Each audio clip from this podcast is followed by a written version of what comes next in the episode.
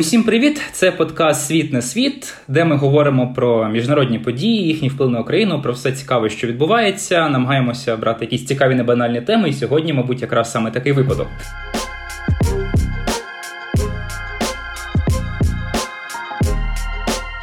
Але перш ніж ми почнемо, нагадаю, що в студії, віртуальній студії, з вами присутні Олена Коренкова і Олег Павлюк. І справді тема у нас сьогодні е, надзвичайно цікава, як ти сказав, е, нетривіальна, і мені здається, дуже довгоочікувана, тому що особисто я е, за темами, які пов'язані з довкола космічними і космічними дослідженнями, дуже скучила, особливо за ці місяці війни, коли ми говорили дуже багато про внутрішню політику, про зовнішню політику, про Україну, про війну, про зброю і все інше. І дуже мало говорили насправді про космос. Тому я думаю, сьогодні сьогодні у нас буде дуже цікава розмова, і говоритимемо ми не лише вдвох. Сьогодні до нас приєднується дослідник космічних питань аналітичного центру Адастра е, Дмитро Борзенко. Дмитро, привіт.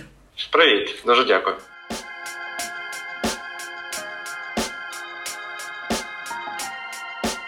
Власне, давайте почнемо нашу розмову сьогодні із того, чому ми власне зібралися, чому ми вирішили поговорити про міжнародну космічну станцію. Здається, що це е, така далека і не дуже політична тема, але насправді я думаю, сьогодні ми переконаємо, що політики в ній дуже і дуже багато. Власне, все почалося із того, що в липні прозвучала заява від е, керівництва Роскосмосу про те, що Росія збирається виходити із проєкту МКС, проєкту, який існував е, більше 20 років. Це міжнародна космічна станція. Головний головний такий найбільший інфраструктурний проєкт у космосі, найбільший проєкт співпраці міжнародної у космосі, і навіть в е, історії людства можна додати, в принципі, так. Так, власне, сьогодні будемо говорити про те, е, чому є ризики, що він поступово розпадеться. Можливо, не так швидко, як цього б хотіла, або як би про це подумувала Росія. Але давайте напевно почнемо ось із чого. Е, чому взагалі це справді важливий проєкт? Ми знаємо, що в нього дуже довга історія, і ідеї ось такої е, міжнародної співпраці, ефективної міжнародної співпраці в космосі. Ідеї були ще там на початку ХХ століття. Вдалося реалізувати це лише наприкінці 90 90-х, і по суті, там запуск МКС можна вважати 2000 рік, коли туди прибули перші астронавти. Дмитре, чому це важливо? В першу чергу, звісно, як завжди, причини багатогранні, особливо коли е, мова йде про найбільший, як ви вже сказали, інфраструктурний проєкт, в якому брали участь дуже багато держав. Саме це був міжрядовий проєкт. І одна з найважливіших причин. І звісно, вона такою завжди була в космосі. Є і наукова, але я б хотів почати з символічної, оскільки символізм, який був в 90-х роках доволі важливим, з розпадом радянського союзу та створенням нової системи міжнародних відносин, дав е, підґрунтя для того, аби дві найбільші на той час наддержави космічні. А це е, були звісно Сполучені Штати Америки та правонаступниця е, СРСР е, Російська Федерація, а могли підписати угоду про те, що вони погоджуються побудувати дуже велику лабораторію у космічному просторі на висоті 400 кілометрів. По суті, це не зовсім е, космічний проект, це проект в умовах мікрогравітації на низькій навколоземній орбіті. І суть в тому, що символічно це був дуже важливий проект як я вже сказав, через політичні саме причини, оскільки ще 5 років тому такий проект вважався просто неможливим. Але вже у 93-му, коли були підписані перші угоди та е, почалися перші розмови про це, е, це стало реальністю. А друга причина, окрім символічної, є також і наукова, оскільки такий проект, в яку е, в який інвестували ну найбільші космічні актори усього світу це не тільки США та Росія, але також і е, європейські держави, Японія та Канада. Це надало можливість робити зовсім е, в інших масштабах наукові експерименти і ставити наукові експерименти в умовах е, майже відсутності повної гравітації але або як кажуть, мікрогравітації. І саме наукова причина, звісно, з практичної точки зору є дуже важливою також, оскільки потрібно розуміти, що такі проекти вони е, їх дуже важко. Пояснити з точки зору для з точки зору витрат грошей для платників податків безпосередніх держав-учасників таких проєктів. І саме тому основний бенефіт, який отримує людство від цього проєкту, це те, що він є таким масштабним. І експерименти, які там проводилися і проводяться, вони в першу чергу стосуються питань а, існування людини в таких умовах мікрогравітації, е, і є безперечно дуже важливою запорукою наступних місій для космічних станцій, наприклад, які будуть побудовані навколо місяця або навіть у далекому космосі, наприклад, у сонячній системі. Тому, безперечно, це є такий дуже важливий перший етап для того, аби е, створювати космічні форпости людства у майбутньому у далекому космосі.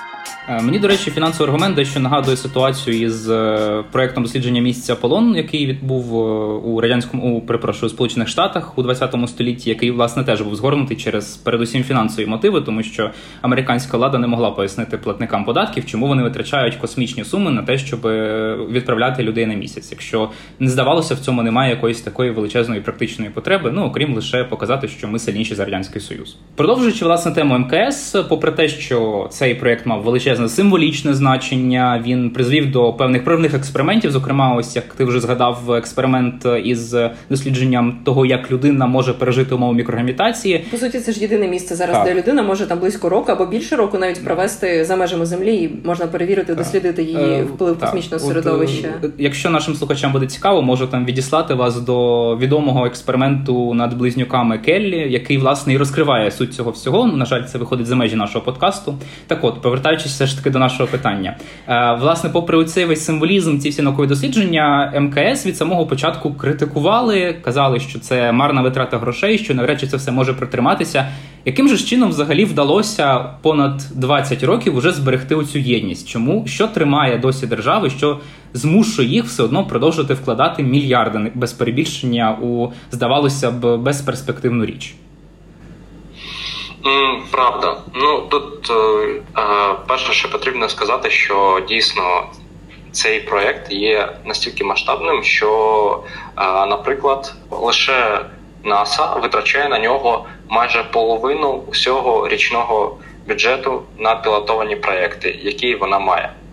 І по суті, НАСА вона оперує тільки навіть менше за половину усього бюджету цієї е, для на утримання цієї станції, е, тому що є по суті два сегменти: сегмент російський та сегмент американський, який включає в себе також японські та канадські компоненти.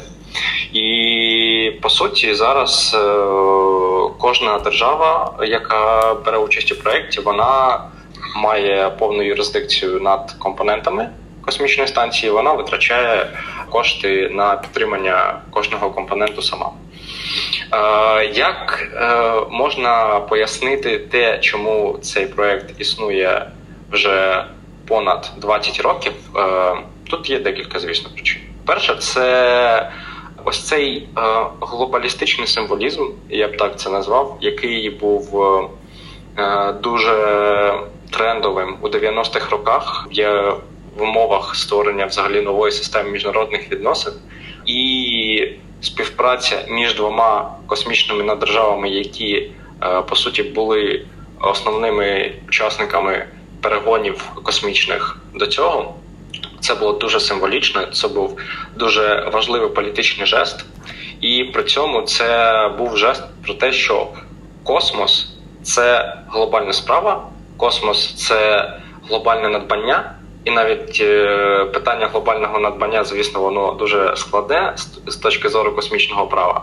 Але по суті, ось 90-ті роки вони були символічними саме з цієї точки зору, що багато держав, які конкурували одна з одною, зараз можуть е, брати участь в одному проєкті та побудувати найбільшу лабораторію, е, яка знаходиться у космічному просторі. А друга причина це була.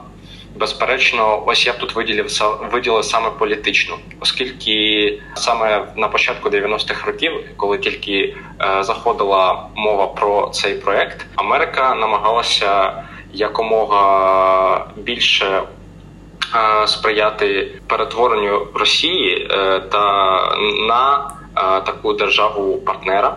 І саме тому їй було важливо ініціювати такий проект, і тоді були підписані перші міжурядові домовленості. Тим більше, що е, Росія, е, наслідуючи дуже великий потенціал радянського союзу, була важливим космічним гравцем, і е, Америці було тоді, в 90-х роках, дуже важливо використовувати її ресурс для того ж, аби просто відправляти своїх астронавтів на орбітальні станції. Третя причина була експлуатаційна оскільки саме тоді е, не існувало великих проєктів е, космічних е, орбітальних станцій, які були б які б могли існувати ще десятиліттями. Тоді серед таких проєктів була радянська станція Мір. Яка була виведена з експлуатації через ну там наприкінці 90-х, на початку 2000-х років поступово. А також до цього були невеликі станції, такі як Skylab, і по суті, ось на цьому тренді глобалізації 90-х років і через політичні мотиви також е, було прийнято рішення е, зібрати ресурси воєдино та створити одну таку глобальну космічну станцію.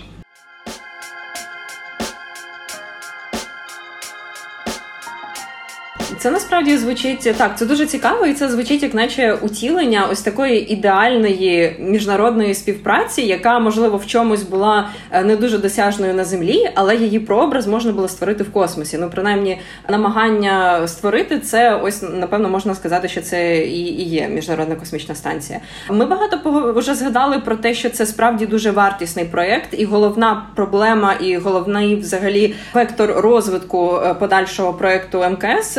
Він впирається насамперед в гроші е, і в політичні мотиви, які ти вже зауважив. І звісно, тут дуже складно відкидати той роздрайв, який зараз пішов між західним світом, ну грубо кажучи, Росією. Теж дуже складно ці політичні причини не зважати на них. Е, але давай можливо ще поговоримо про те, які як зараз можливо певні пріоритети держав, зокрема в розвитку своїх космічних там технологій, досліджень космосу, загалом космічної політики, е, впливають на майбутнє МКС. Я маю на увазі, що, наприклад, Сполучені Штати. Штати зараз усе більше зацікавлені в розвитку е, комерційних космічних програм, е, розвитку комерційних е, польотів. Це ми бачимо частково. Це ніяк не суперечить проєкту МКС. Ми бачимо, що з 2020 року Crew Dragon тепер доставляє американських астронавтів уже, тобто вони можуть літати не на союзах, а своїми силами, грубо кажучи, саме на американських кораблях. Crew Dragon, до речі, це ж проєкт Ілона Маска щоб Його просто компанії не SpaceX. Так, так, нагадуємо. Е, ось, е, тобто, е, але з іншого боку, наприклад, ми бачимо, що Росія постійно поводить себе так, що вона показує, що в неї є інші пріоритети, і вона хоче більш самостійних програм із дослідження космосу, самостійних космічних станцій. Хоча я думаю, ми далі поговоримо наскільки це можна реалізувати. Тобто, які ще причини впливають взагалі на майбутнє міжнародної космічної станції? А, да, дуже гарне питання, оскільки ну тут е, я думаю, можемо пройтися просто по основних е, державах стейкхолдерах у цьому проєкті та подивитися, які в них є плани, аби зрозуміти таку більш повну картину того, як різні держави дивляться на існування подальше саме міжнародної космічної станції. Ну в першу чергу, звісно, почнемо з Сполучених Штатів. І ми можемо подивитися, що по суті вони е, не складають е, усі яйця в одну корзину. А з одного боку, вони е, декларативно казали і на з огляду на останні події та на останні заяви, які лунали з Роскосмосу та взагалі російського уряду, вони вказали, що вони будуть притримуватися ідеї експлуатації цієї станції до періоду 2030-31 року. І наразі вони не не готові виводити її з повністю з експлуатації. Вони готові проводити там надалі експерименти. Вони встановлюють додаткові модулі та сонячні панелі на е, станцію. І тому е, з цієї точки зору, з одного боку, Сполучені Штати вони віддані ідеї продовження роботи станції ще як мінімум років на 8. Е, з іншого боку, вони розвивають зараз саме дуже багато комерційних проєктів е, та угод з такими компаніями комерційними, як Blue Origin, Northrop Grumman, Axiom та Nanorex. Ці компанії, по суті, е, вони знімуть ось це навантаження з точки зору фінансування космічних станцій з боку самого НАСА і НАСА зможе ось ці 3-4 мільярди, яка які вона витрачає зараз на підтримку операційної діяльності космічної міжнародної космічної станції, вона зможе витратити їх на інші проекти, наприклад, на той же проект Артміда або на проект Е, який пов'язаний з створенням лабораторії та такого форпосту навколо місяця. Саме тому ось ось така подвійна політика ведеться з боку Сполучених Штатів. З одного боку, вони поки не збираються уходити з МКС та виводити її з експлуатації. З іншого боку, вони намагаються вже створити на майбутнє такий певний авансом. Вони намагаються додати та перенести це експлуатацію космічних станцій різних на комерційні приватні компанії. А також тут важливо відмітити, що ось, наприклад, компанія Axiom, е, вона один з своїх компонентів встановила вже на МКС. І коли, наприклад, сама МКС буде виведена з експлуатації та просто поступово буде впадати у море або там в океан, то ось цей комерційний модуль він зможе просто автономно працювати далі на орбіті. Подивимося, далі можемо поговорити далі про Росію, але е, або можемо там ще е, трохи подумати, як вона буде далі з цим проєктом е, МКС себе поводити. Тут я скажу, що звісно немає ще офіційного прям урядового урядової комунікації між двома уряду урядами США та РФ щодо того, що далі робити зі станцією, але з з боку Росії зрозуміло, як що вона не хоче далі брати участь у цьому проєкті. Це заявляв і новий глава Роскосмосу, і звісно, вона витрачає на це багато грошей. І з огляду на те, е, як е, посилюється санкційний тиск, я не думаю, що Росія готова ні з символічної, ні з політичної, ні з фінансової або наукової точки зору продовжувати участь у цьому проєкті. Тому по суті вони можуть вийти з цього проекту, якщо буде офіційно вже підписано про це рішення у 2024 році. І є висока вірогідність, що так і вийде. У такому випадку Росія просто повинна буде домовлятися з іншими стейкхолдерами цього проекту МКС про те, що вона буде робити зі своїм сегментом. Тому що, по суті, як я вже казав, МКС це не космічний апарат. МКС можна порівняти з таким конструктором, у якому, е, наприклад, якщо взяти для порівняння морське право, просто пришвартувалося один до одного дуже е, багато кораблів різних е, держав. І по суті, вони ось так і кожен кожна держава за свій корабель відповідає. Але Суть в тому, що з іншого боку, МКС є по суті також і єдиним єдиною системою, у якому російський сегмент космічних модулів виконує функцію навігатора та оператора станції для того, аби е, вона могла коригувати свою траєкторію та, наприклад, не врізатися у космічне сміття або не сходити зі своєї стандартної орбіти. І Росія, хоч як би вона не викладала відео у соціальних мережах про те, як відшвартовується її сегмент, вона навряд чи буде це робити. Вона просто буде домовлятися з е, Америкою, Канадою, Європейським космічним агентством та Японією про те що вона буде робити зі своїм сегментом. Всі ці сегменти вони, начебто, окремо і вони поступово приєднувалися в різний час. Зокрема, там один із російських модулів наука він не так давно із запізненням майже на 15 років, але не так давно доєднався. Так, але вони ну певною мірою автономні, але певною мірою взаємозалежні. Тобто, все ж таки, це проєкт, який про співпрацю.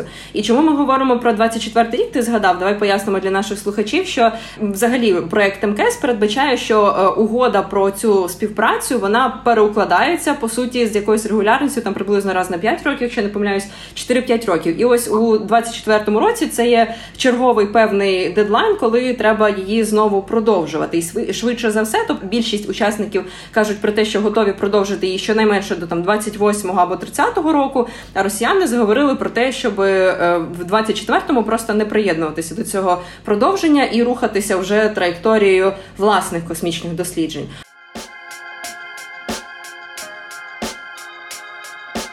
Але напевно я тут е, трохи додам, що ти зауважив про ось коли ми говорили про пріоритети і про те, е, що в різних країн зараз все ж таки почалися почали з'являтися свої інтереси і свої пріоритети в розвитку космічних програм. Е, ще хочу тебе запитати, чи впливає те, що зараз і інші країни, наприклад, Китай, Індія, розвивають свої космічні програми, і, зокрема, згадуючи ці дві країни, вони готуються до пілотованих польотів, тому що коли ми говоримо про МКС, це насамперед про пілотовані комерційні польоти, е, тобто де на борту є люди.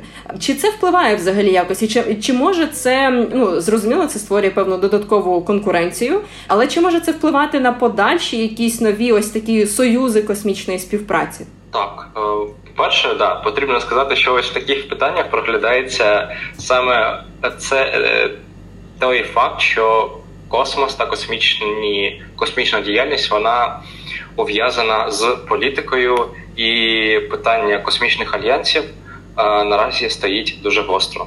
Такі альянси вони проєкціюють е, певні міжнародні події, які відбуваються на землі, і ми бачимо наскільки такі речі пов'язані.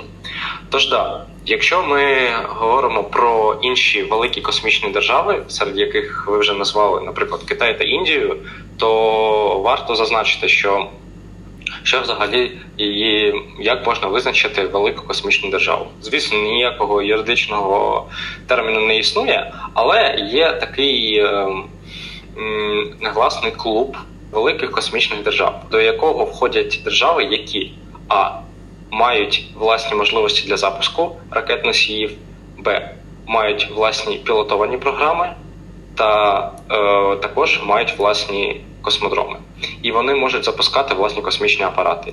Усі названі держави, тобто США, е, Російська Федерація, КНР, е, Індія, вони е, є учасниками такого клубу держав. Але саме щодо пілотованих програм та щодо питань власних космічних станцій, то до цього клубу входять лише три держави, серед яких тільки США, СРСР до цього зараз це Російська Федерація та Китай, які мають власні космічні станції, і які можуть, наприклад, відправляти туди своїх е, космонавтів, астронавтів або тайконавтів у випадку Китаю, і вони можуть там проводити певні експерименти. Звісно, зараз іде в першу чергу тенденція на фрагментацію. І ось ці глобалізаційні тренди 90-х років зараз не проглядаються вже. Кожна держава намагається створити свою таку національну космічну станцію, або як у випадку Америки держава намагається передати відповідальність та фінансування створення таких станцій на комерційні підприємства. Другу е, чергу е, також спостерігається тенденція до створення певних е, таких міжнаціональних альянсів космічних проєктів по типу. Е, Космічних станцій або космічних лабораторій серед них можна відзначити в першу чергу, звісно, проект Артеміда, тобто проект повернення на місяць під егідою Сполучених Штатів Америки, в якому беруть участь е, партнери Сполучених Штатів е, у Європі та Азії, такі як, наприклад, Японія. По-друге, це такий проект, про який сьогодні вже йшла мова. Це проект Gateway, місячний проект, в якому бере участь також Сполучені Штати Америки як основна держава, е, яка його ініціює.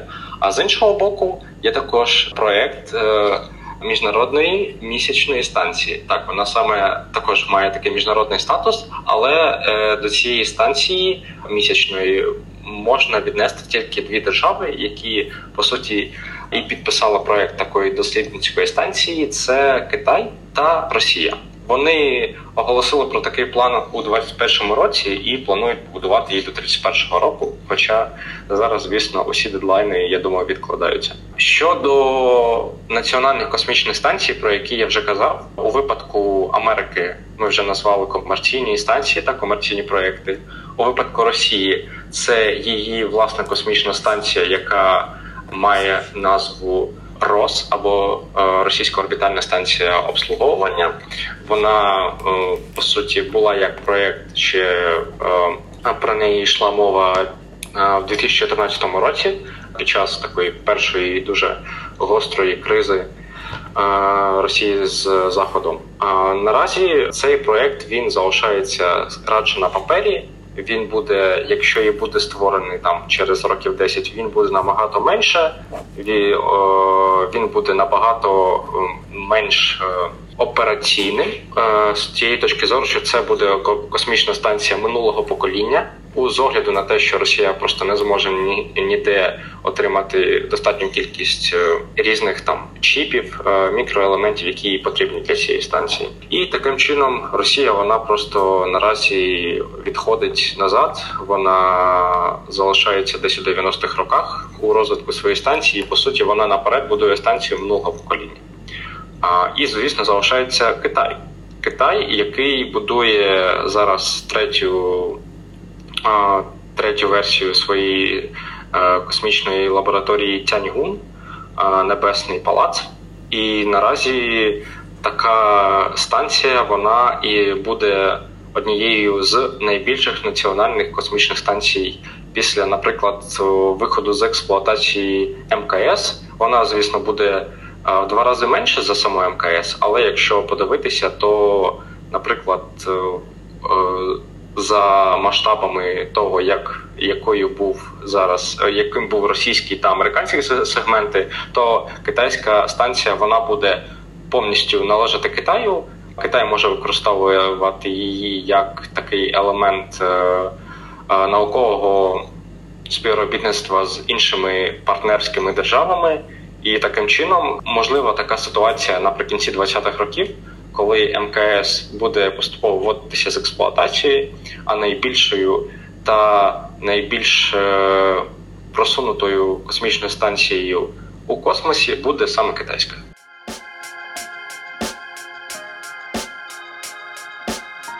Я хотів повернутися до твоїх слів про те, що Росія у своєму космічному розвитку, і, зокрема, експлуатації МКС відійшла там до рівня 90-х років через санкції. Наскільки я пам'ятаю, новий гендиректор Роскосмоса Юрій Борісов, який замінив одіозного Дмитрія Рагозіна, я думаю, про нього взагалі можна окремий випуск подкасту говорити з його там фразами. Ну, якщо наші слухачі не пам'ятають, його у нього така була прекрасна фраза в 2014 році, коли Сполучені Штати наклали санкції на Росію через анексію Криму, що тепер американці будуть запускати на МКС своїх е, ем, космонавтів за з допомогою трампліну, батута. Ну і в 20-му році з нього через це посміялися.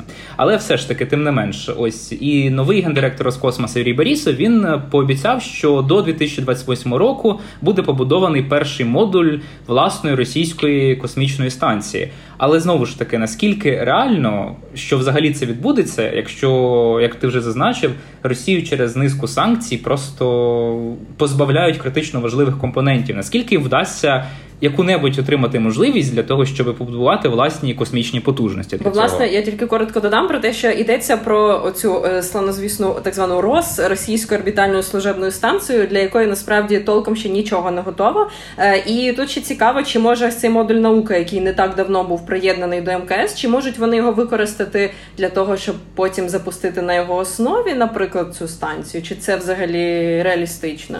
Так, да, ми е, вже починали казати про цю станцію РОС, і повертаючись до першого питання, наскільки це можливо, то ось західні експерти схиляються до того, що це все ж таки можливо, але це буде настільки навіть не бета, а альфа-версія нормальної космічної станції, і вона буде настільки у багатьох своїх компонентах відкинута назад у розвитку, що звісно, це буде в першу чергу такий символічний крок. І звісно, по суті, такий такий підхід до розвитку технологій е, проглядається у Росії у різних е, речах.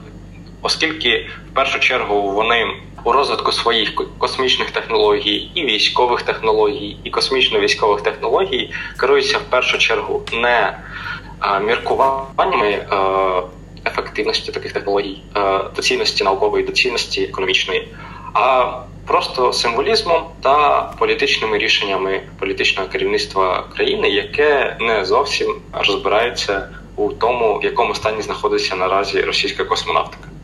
І звісно, символічно така космічна станція може бути зроблена. І е, щодо, наприклад, е, модулю е, наукового, про який сьогодні йшла мова, він може бути також інтегрований, оскільки декілька модулів саме лабораторних вони були пристиковані там декілька років тому і, е, звісно, затримкою. І такі модулі з таких модулів може складатися нова е, станція. Ось ця РОС. Однак, е, по суті, є існує низка проблем з тим, що дуже багато деталей знаходяться тільки на кресленнях. І наразі в Росії просто немає можливостей для побудови та створення таких технологій. Але звісно, якщо буде з по вертикалі таке замовлення, вони зможуть зробити якийсь обрубок. Тоді, е, щоб підсумувати таке, мабуть, нашу е, розмову, таке останнє питання. А якщо вже говорити про те, що Росія там навряд чи зараз зможе видати щось більш-менш таке сучасне і працездатне, якщо так можна сказати, е, замість МКС, або там на заміну цій станції як знову ж таки з цим самим проєктом РОС. Чи можна говорити, скажімо, якщо так пофантазувати, про те, що Росія переорієнтує свій е, свої е, космічні технології на більш таку військову річ?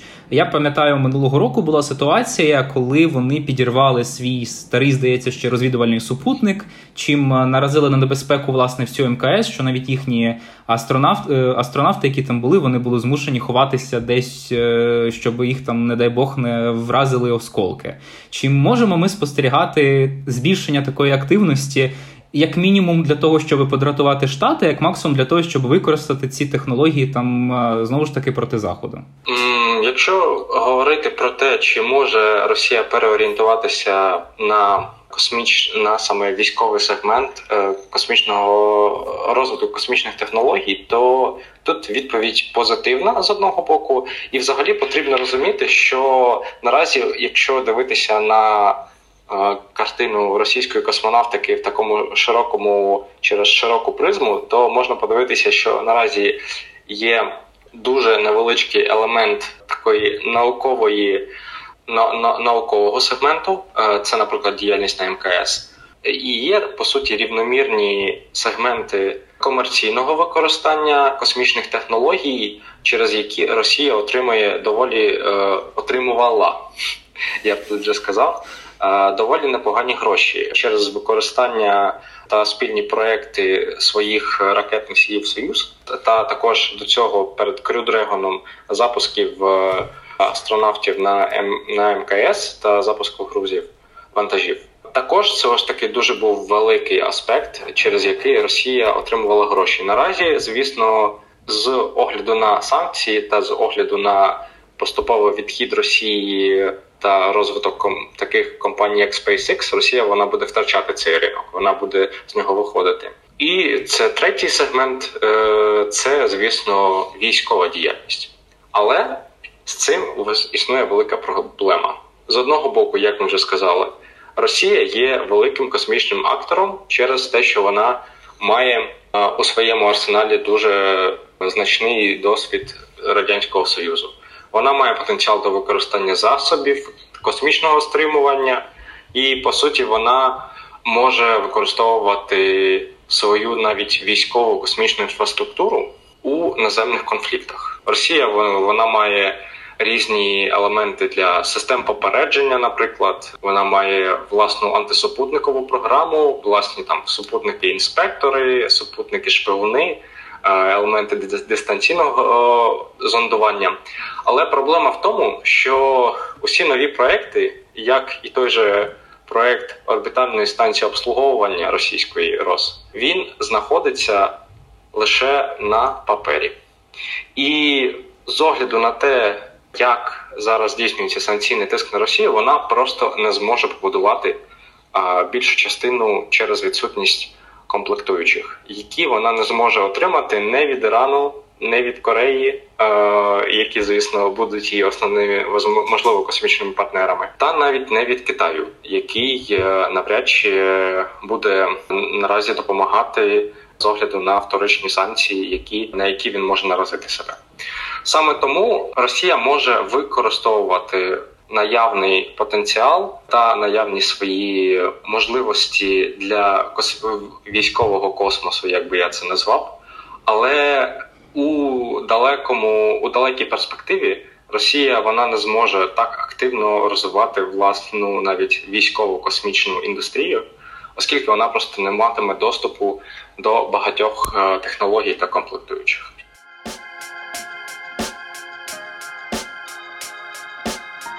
Взагалі, насправді мені здається дуже цікаво, якщо Росія все ж таки зважиться зараз відмовитися, якось офіційно заявити про те, що вона виходить із проєкту МКС. Бо, до речі, в НАСА зауважували не так давно, що вони досі ніякої офіційної заяви від Росії про це не отримували. Тобто, це поки що якісь такі е, дистанційні погрози вийти на словах, але поки що ніхто насправді цього на папері не зафіксував, і штати таких е, офіційно цього не отримували. Але якщо все ж таки зважиться, тут по суті йдеться про те, що на якийсь період цікаво просто як взагалі відбуватиметься тоді взаємодія от у дослідженнях космосу між Росією та Сполученими Штатами, тому що чи означатиме це, що Росія припиняє в принципі будь-яку взаємодію зі штатами в дослідженнях космосу, і чи означає це, що Росія по суті відрізає себе від можливостей пілотованої космонавтики на якісь роки, поки вона не запустить космічну станцію? Тобто, умовно, чи означає це, що от вона виходить із проекту, значить космонавти більше на станцію не літають.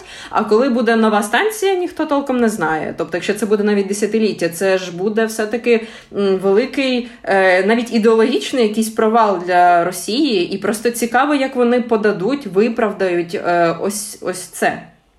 Тут в першу чергу потрібно правда зауважити, що наразі Росія не зробила ніякої офіційної декларації, і е, тут також ідея в тому, що Росія вона не зможе просто так вийти з цього проекту просто якщо вона це захоче, оскільки, е, як я вже казав, е, е, діяльність усієї станції залежить від російського сегменту, і тут є декілька варіантів розвитку подій.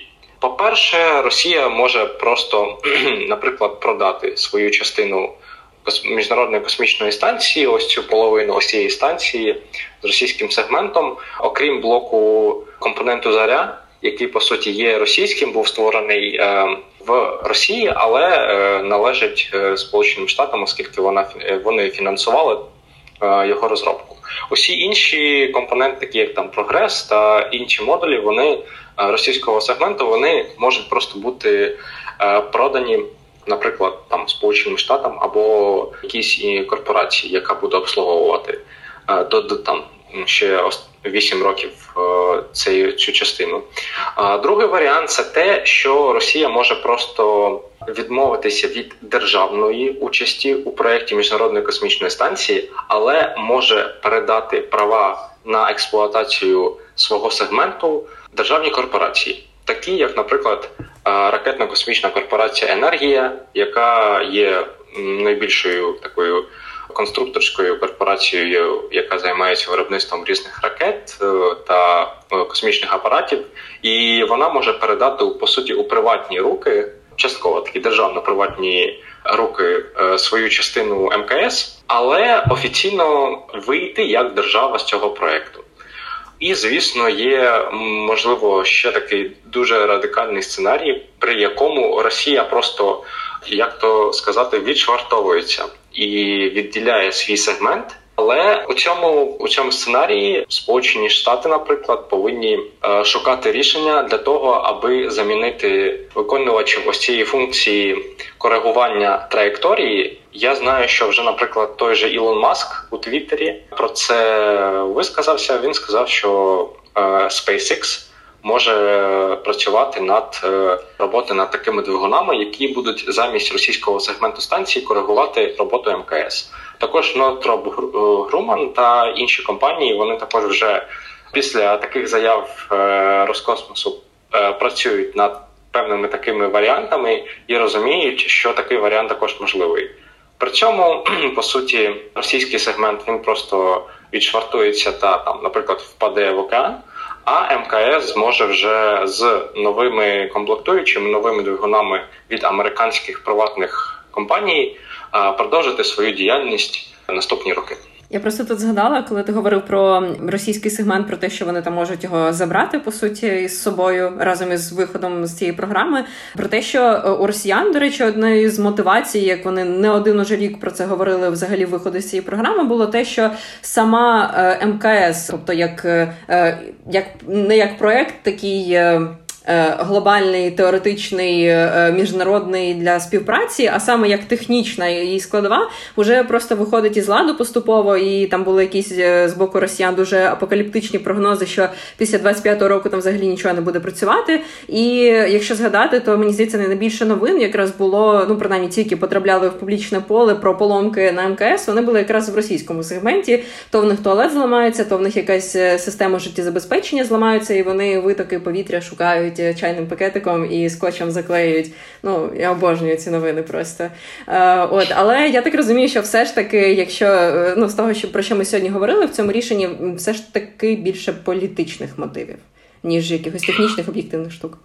Так, безперечно. Е, звісно, тут враховувати потрібно, що е, багато сегментів запущені на російському орбітальному сегменті. Вони були запущені на перших етапах. А вже, наприклад, там американські сегменти вони долучалися поступово, і вони просто набагато більш е, зношені ніж там японський або європейський та канадський блоки. Але звісно, в першу чергу тут це рішення аргументується політичними мотивами аніж е, науковими, тому що підтримка станції е, та російського сегменту вона є можливою однак е, навряд чи у сучасних геополітичних умовах вона буде можливою. Що ж, будемо дивитися і спостерігати за тим, що відбуватиметься на МКС, і в голові е, Юрія Борісова, і навіть Дмитрія Ракозіна, який поки ще ніяк не працевлаштований, але нам обіцяли, що його там десь приткнуть. Сподіваємося, що йому сподобається на головному місці, і він буде менше говорити про космос. А потім якому... ще Україну візьмуть в Європейське космічне агентство, і можливо колись наш астронавт полетить е, на МКС, якщо вона ще буде існувати. Ну я підозрюю, що в цьому більше шансів, що це станеться, ніж те, що ми побачимо російську космічну станцію найближчим часом. Тим не менше, дякуємо тобі, Дмитре, за розмову. Було справді цікаво. Нагадаємо, що це подкаст Світ не світ, де ми розповідаємо про міжнародні події. Як бачите, наші міжнародні події не обмежуються лише планетою Земля. Сподіваємося, що так буде в майбутньому. Слухайте нас на всіх платформах, підписуйтесь на наш телеграм-канал. Обов'язково і... коментуйте і пишіть, які ще теми ви би хотіли бачити і чути в нашому подкасті.